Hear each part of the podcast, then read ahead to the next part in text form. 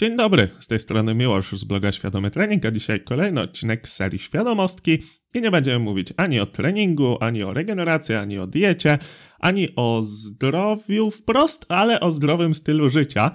I w sumie zdrowy styl życia jest tutaj w podcaście wymieniony nawet w tytule Świadomy trening, zdrowy styl życia, czyli o treningu, diecie i zdrowiu. No i właśnie dzisiaj w sumie poruszymy sobie temat zdrowotny, bo tematem dzisiejszego odcinka podcastu jest fakt, że optymiści żyją dłużej. I teraz od razu mogę Ci powiedzieć, że nie będą tutaj żadne prawa przyciągania magicznej energii, czyli myśl pozytywnie, a pozytywne rzeczy do Ciebie przyjdą, to zostawię tym coachom i tak dalej, którzy uprawiają takie czary-mary. Ja raczej staram się posługiwać w swoich treściach badaniami naukowymi i takie badanko oczywiście znajdziesz w opisie. Zaraz Ci przeczytam abstrakt, streszczenie tego badania i wysnujemy sobie z niego pewne wnioski. Ok, zanim jeszcze to przeczytam, to chciałbym powiedzieć, na jakiej grupie badawczej było wykonane owe badanie, ponieważ często jest tak, że wyciągamy pewne wnioski z grupy badawczej 10-20 osób i chcemy to ekstrapolować na całą populację, co nie zawsze jest dobre, ale też często po prostu nie dysponujemy lepszymi badaniami. I tym bardziej warto docenić, kiedy w badaniu biorą udział dziesiątki, a nawet czasem setki tysięcy osób. I tutaj właśnie mamy badanie, w którym grupa badanych liczyła 71 tysięcy osób, było to dokładnie 69 744 kobiety i 1429 mężczyzn. A teraz przeczytajmy sobie abstrakt. Mam nadzieję, że w miarę mi się to uda, bo mam trochę po angielsku, trochę po polsku napisane. E, mam nadzieję, że uda mi się przekazać to, co jest clue tego wszystkiego. Większość badań dotyczących długowieczności dotyczy czynników biomedycznych, ale ostatnie prace sugerują, że ważne są również czynniki niebiologiczne. Sprawdziliśmy, czy wyższy optymizm wiązał się z dłuższym życiem i większym prawdopodobieństwem długowieczności. O, masło maślane. Dane pochodzą z dwóch kohort z obserwacją 10 i 30 lat, czyli widzicie, że całkiem długo. Teraz jest opisane, jak był ten optymizm oceniany.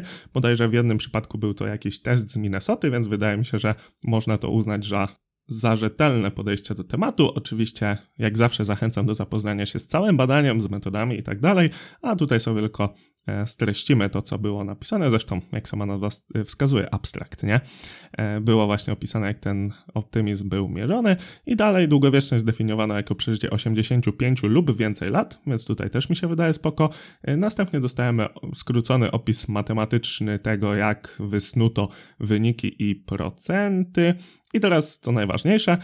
U obu płci stwierdziliśmy, E, związek wyższego poziomu optymizmu ze zwiększoną długością życia. Po uwzględnieniu danych demograficznych i warunków zdrowotnych, kobiety z przedziału pewnego statystycznego miały o 14,9% dłuższy okres życia. Wyniki podobne były u mężczyzn. I zdanie, które mi się tutaj bardzo podoba, relacje te utrzymywały się po dostosowaniu do zachowań zdrowotnych. No i to w sumie też jest ważne, ponieważ wiadomo, to jak żyjemy wpływa bezpośrednio na jakość życia i o ile nie jesteśmy oczywiście wszystkiego w stanie zero-jedynkowo określić, chociaż gdybyśmy mieli idealny model, bo to jest kwestia tego, że nie mamy modelu, gdybyśmy mieli model, to byśmy mogli wszystko sobie oczywiście obliczyć, ale jako, że nie mamy modelu, to możemy właśnie tylko obserwacjami się tutaj posiłkować i bardzo mi się podoba właśnie, że wzięto pod uwagę to, że różne zachowania zdrowotne również mogą mieć tutaj wpływ, więc wzięto to pod uwagę i koniec końców wyszło, że na tej grupie badawczej, tam ponad 71 tysięcy osób, Długość życia u optymistów, u tych, którzy myślą bardziej optymistycznie, była dłuższa od 11 do 15%. Jeszcze raz, oczywiście zachęcam do zapoznania się z tym badaniem, link macie w opisie, ale wydaje mi się, że mm, tytuł tego odcinka, który jest dosyć krótki, mam nadzieję dosyć pocieszny, optymiści żyją dłużej, został tu przeze mnie udowodniony właśnie tym badaniem. Jak widzicie 11 do 15%, no to to jest dosyć spora wartość, także zdecydowanie warto być optymistą i ja też staram się takie podejście tutaj promować. Zresztą kiedyś na TikToku e, mówiłem, dlaczego zablokowałem parę trenerów, i to było z, yy, może inaczej. Yy, kiedy chcemy sobie nabić wyświetlenia, to lepiej sprzedaje się właśnie jakiś tam strach i negatywne emocje. Przykład. Najgorsze ćwiczenie na. Jeżeli będziesz wykonywał to, to doznasz kontuzji. Przypadkiem nie rób tego na siłowni. Mm, chyba przyznacie, że to są dosyć chwytliwe tytuły i przyznacie również, że one mają raczej wydźwięk negatywny. I parę osób zablokowałem, które po prostu to nadużywały. I wiecie, to, tego się nie zauważa na co dzień, ale jak jesteśmy bombardowani takimi tytułami w kółko, no to też przejmujemy taką negatywną energię, jakkolwiek dziwnie to nie brzmi. Oczywiście optymizm to jest, wiecie, patrzenie na szklankę do połowy pełną i to jest e, wszystko zakorzenione w głowie, bo tutaj coś, co też niedawno na jakimś kanale swoim przekazałem, a jest naprawdę mądre i warto sobie to przekminić samemu, że mm, każda informacja jest tylko informacją, a to, czy będzie ona pozytywna czy negatywna, to zależy od naszej interpretacji.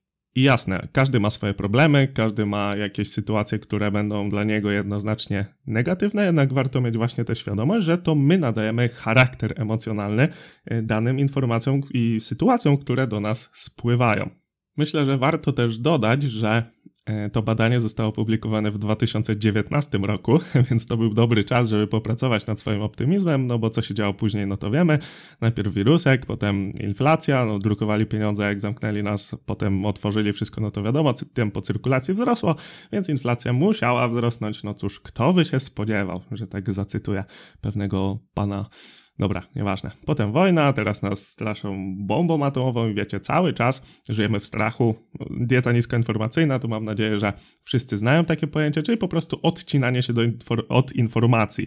Większość informacji, które do nas spływa, nie mają totalnie żadnego wpływu na nasze życie, a są po prostu negatywne, bo no, większość informacji jest negatywna i być może zdziwię tu niektórych, ale politycy wcale nie są tacy głupi, jakby się mogło wydawać. Oni po prostu wiedzą, co powiedzieć w odpowiednim momencie i to wszystko jest mniej lub bardziej świadome, czyli e, te wszystkie negatywne informacje, właśnie cały czas straszenie, oni wiedzą po prostu, że przestraszonym społeczeństwem się łatwiej kontroluje i tutaj warto właśnie wiedzieć, że takie zabiegi są e, poczynione i przez pewne sito cedzić te informacje, które do nas docierają i to zdecydowanie wpłynie pozytywnie na nasz optymizm. Tutaj też nie chciałbym się zbyt mocno e, wdawać w dyskusję, ponieważ są lepsi e, ode mnie w takich kwestiach właśnie no nie wiem, czy można to nazwać motywacyjnych, po prostu światopoglądowych, którzy wam powiedzą, jak bardziej optymistycznie patrzeć na świat. Jednak właśnie po pierwsze, dieta niskoinformacyjna wydaje mi się jest tu takim kluczem może inaczej, jednym z fundamentów, który na pewno warto wdrożyć. A jeszcze dwa inne, które chciałbym Wam tutaj powiedzieć, to przede wszystkim nazwanie tego, co sprawia, że czujemy się źle, czy też to, co jest problemem, bo często samo nazwanie problemu albo zwizualizowanie sobie tego problemu powoduje, że ten problem nie okazuje się nie być wcale taki poważny, jakby się mogło to stać. A jeżeli byłby poważny, to druga bardzo ważna rada: próbujmy przewidywać pewne scenariusze i szukać rozwiązań. Wiadomo, kiedy coś się złego podzieje, no to możemy albo przyjąć do siebie i być cały czas, cały czas smutni, cały czas się przejmować, albo poszukać pewnego rozwiązania. Jasne, łatwo się mówi i w zależności od konkretnych przypadków może to wyglądać zupełnie inaczej. No ale tak jak wspomniałem wcześniej, to zależy wszystko od naszego podejścia. Jeżeli my nazywamy problem i szukamy rozwiązania, to podchodzimy do niego proaktywnie. I to jest zdecydowanie optymistyczne podejście, ponieważ wtedy mamy świadomość, że mamy wpływ realny na nasze życie.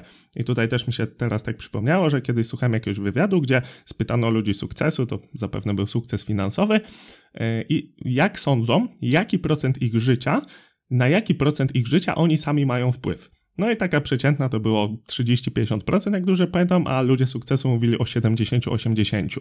I oczywiście nie można powiedzieć 100, bo trzeba mieć pokorę trzeba wiedzieć, że nie na wszystko mamy wpływ.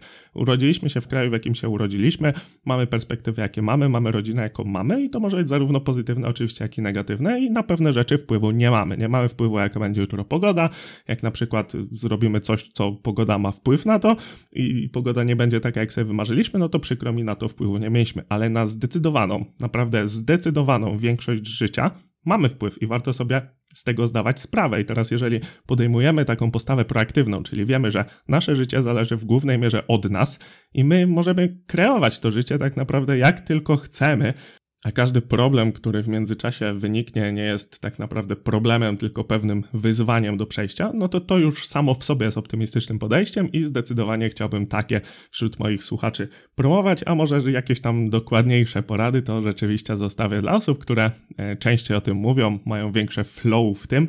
Niemniej chciałbym Wam dzisiaj tutaj, mam nadzieję, w takim optymistycznym też odcinku przekazać, że spokojnie poradzimy sobie. Wiem, ciężkie czasy mamy, jest dużo tragedii, dużo problemów, ale jeszcze raz, pamiętajcie, nazwijmy strach, czy też problem, jaki aktualnie mamy, i szukajmy do niego rozwiązań. I już to samo w sobie będzie takim podejściem, które będzie można uznać za optymistyczne, bo jeżeli znajdziemy to rozwiązanie, no to będziemy wiedzieć, że jak coś się stanie, no to my sobie poradzimy. I spokojnie, poradzimy sobie, tak jak mówię, ciężkie czasy są, zima przed nami, nagrywam to pod koniec października, zapewne odcinek już wyjdzie w listopadzie. Problemy z węglem, ocieplaniem, te sprawy, inflacja nie wiadomo jaka, wojna za granicą, spokojnie, będzie dobrze. Bądźmy optymistyczni, bo wyjdzie nam to po prostu na zdrowie i tak jak w tytule odcinka, optymiści żyją dłużej za to. Zatem bądźmy optymistami. Proste? Tak, ale niełatwe.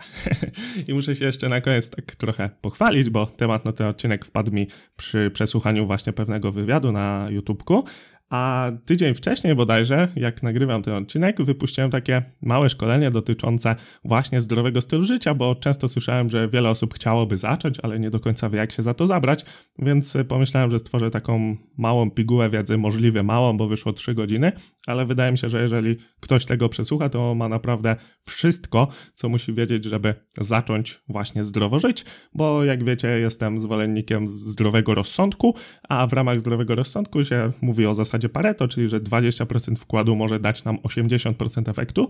I naprawdę, jeżeli zadbamy tylko te podstawy, to już jesteśmy w 80% drogi do turbo, turbo pozytywnego i zdrowego stylu życia, więc naprawdę wystarczy ogarnąć te podstawy.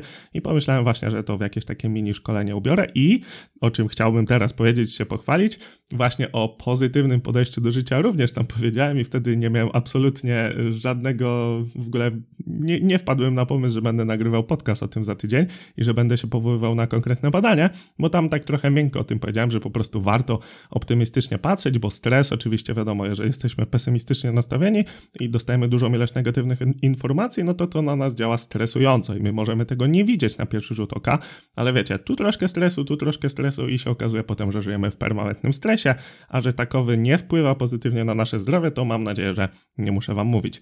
No i powiedziałem tam, tam właśnie tak miękko, a teraz oczywiście do notatek tegoż szkolenia dodam po prostu konkretne badania naukowe, bo nawet nie pomyślałem, żeby takiego poszukać, a dzisiaj właśnie nagrywam podcast na ten temat i jest konkretne badanie na ponad 70 tysiącach osób, więc wydaje mi się dosyć fajne. No i oczywiście, jeżeli nie wiecie, jak się zabrać do zdrowego stylu życia lub chcecie sobie usystematyzować te wszystkie podstawy, no to zapraszam na taką pigułę wiedzy trzygodzinną. Link znajdziecie oczywiście w opisie. I to wszystko, co dzisiaj dla Ciebie miałem. Jeżeli chcesz otrzymywać jeszcze więcej podcastów i innych materiałów edukacyjnych, brać udział w rozdaniach suplementów lub po prostu cenisz moją pracę, to obczaj, co mogę Ci zaoferować na moim Patronite, do którego link znajdziesz w opisie. Jeżeli masz do mnie pytania, to napisz do mnie na Instagramie albo pod adres kontakt małpa świadomytrain.pl. Przypomnę, że na Spotify i iTunes jest możliwość oceny, także jeżeli podobają Ci się moje podcasty, to wystaw mi jedyną słuszną ocenkę, czyli oczywiście piątkę. Będzie to zdecydowanie optymistyczne, więc warto. Mówił mi już Kudlarek i słyszymy się w następnym podcaście. Dzięki.